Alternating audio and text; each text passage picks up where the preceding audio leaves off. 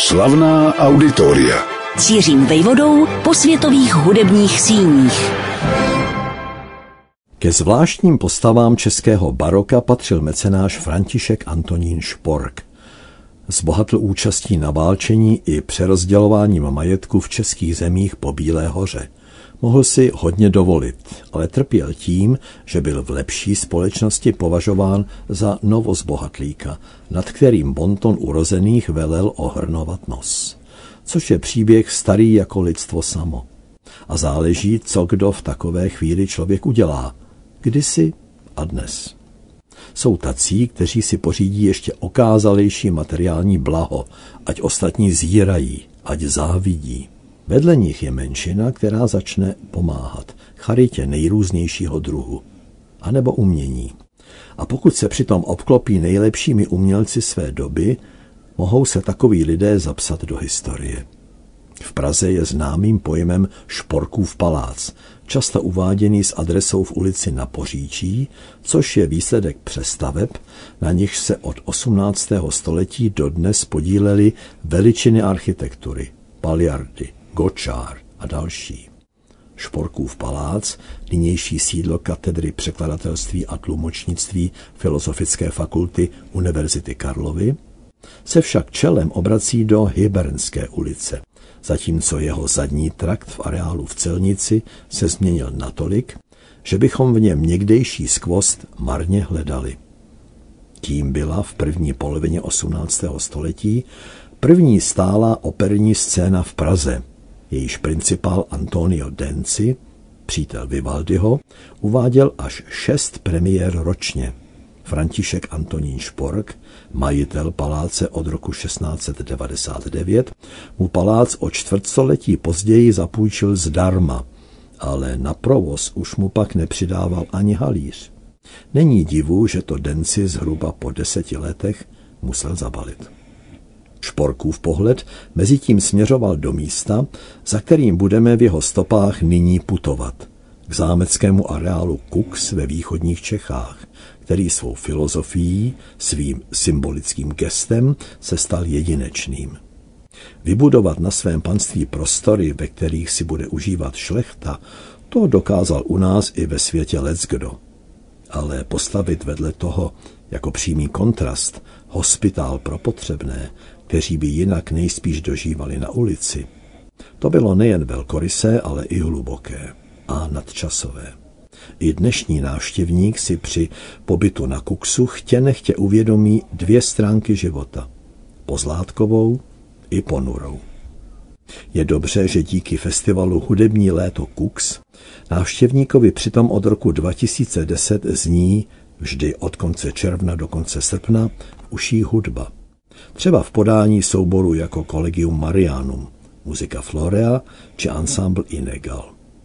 Mezinárodní festival Hudební léto Kux sice občas vyráží i do nedalekých míst, například do Dvora Králové, ale jeho hlavním domovem je majestátní kostel nejsvětější trojice v srdci Šporkova areálu.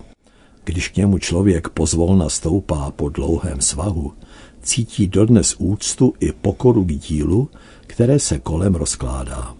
Kostel byl prvním, co zde vzniklo. Stavět se začal roku 1707, slavnostně vysvěcen byl o deset let později. A postupně se v režii tvůrců, jako architekt Giovanni Battista Aliprandi a nebo sochař Matyáš Bernard Brown, rodil jeden skvost za druhým. Samotný hospitál je pravda spíš strohý. Sloužil válečným veteránům ze širokého okolí, v prostorných místnostech bydleli po deseti.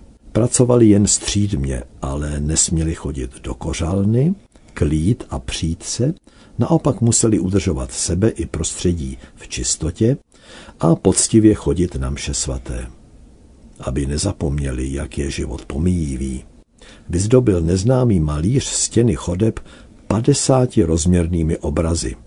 Inspiroval je bazilijský cyklus Hance Holbeina mladšího, nazvaný Tanec smrti. Také zde na Kuksu vidíme, že postava s kosou si nevybírá. Přijde si pro papeže i pro pijáka, pro velmože i pro zloděje. Jsou ale snad dva druhy odchodů, úlevný či urputný, podle toho, jak kdo žil. Před budovou, přesněji před kostelem, zdobí venkovní prostor promyšlená okázalost. Tou je cyklus 24 soch, které jejich tvůrce Matyáš Bernard Brown pojal kolem roku 1720 jako galerii pod širým nebem, zobrazující cnosti a neřesti. Na jedné straně se tu setkáváme se sochami vyjadřujícími tucet povahových kladů, například upřímnost, spravedlnost, statečnost, ale i střídmost či trpělivost. Na straně druhé je zobrazeno dvanáct lidských záporů, třeba lstivost, závist, lakota či smilstvo, ovšem také lehkomyslnost a lenost. To vše vyhovovalo zbožnému pohledu na svět, jaký jsem roku 1743 vnesli milosrdní bratři. Řád v jehož znaku je granátové jablko probodené křížem, pečoval od jak živa o ty nejubožejší. Na našem území v Praze, v Brně či ve Valticích. Do svých řad přijímal i zbožné mladíky s láskou hudbě, kterou jim umožňoval rozvíjet. Jména jako Werner Himber nebo Maxim Jančar nám dnes moc neříkají. Přesto oba v Kuksu působili jako regenschory, hráli na varhany či na housle, oba komponovali. A část jejich tvorby se zachovala v archivech. Je skvělou vizitkou festivalu Hudební léto v Kuksu, že jejich díla zní příležitostně v obnovených premiérách. Z této oblasti se rekrutují i skladby Jana Jakuba Ryby či Václava Vodičky. Na pomyslných křídlech hudby tak účinkující i diváci putují proti proudu času. Minulost Šporkova Kuksu, díla tři století starého, je v rámci zdejšího festivalu Hudební léto záslužně připomínána ve dvojí rovině. Obnovenými premiérami skladeb uchovaných z tehdejší doby v archivech. Ale někdejší soubor tzv. šporkových árií s různorodými názvy slouží též jako inspirace pro soudobou hudbu. Árie nesou historicky různá pojmenování – Hubertovi, Zaječí nebo Bonreposké. V naší současnosti se jich co by impulzu ujali skladatelé Eduard Douša, Otomar Kvěch, Juraj Filas, Jiří Gemrot, ale též Emil Vyklický. Iniciátorem těchto uměleckých objednávek je protagonista celého projektu hudebního léta na Kuksu, varhaník, muzikolog a pedagog Vít Havlíček. Když se na založení festivalové tradice roku 2010 rozhodující měrou podílel, bylo mu pouhých 26. Uvědomil jsem si, řekl o tom později, že na Kuksu se během letních měsíců nic neděje. Žádná skutečná kultura se tam neodehrávala. Oslovil jsem proto zdejšího kastelána a našel u něj pro svoji myšlenku pochopení. Festival upřednostňuje kvalitu nad kvantitou. Vesměs probíhá od konce června do konce srpna jako cyklus sobotních koncertů, což je logické už proto, že diváci se rekrutují převážně ze řad víkendových výletníků. Jak se ovšem vrství jeden ročník za druhým, výčet účinkujících se ve svém celku zdá velmi působivý, zcela namátkou. Hudební léto na Kuksu přivítalo houslisty Hudečka, Špačka či Ženatého violončelisty Bartu a Jamníka, harfistky Bouškovou nebo Englichovou, čembalistu Spurného a hoboistu Veverku. Díky tomu, že se většina koncertů odehrává v kostele nejsvětější trojice, samozřejmě dostávají prostor varhaníci.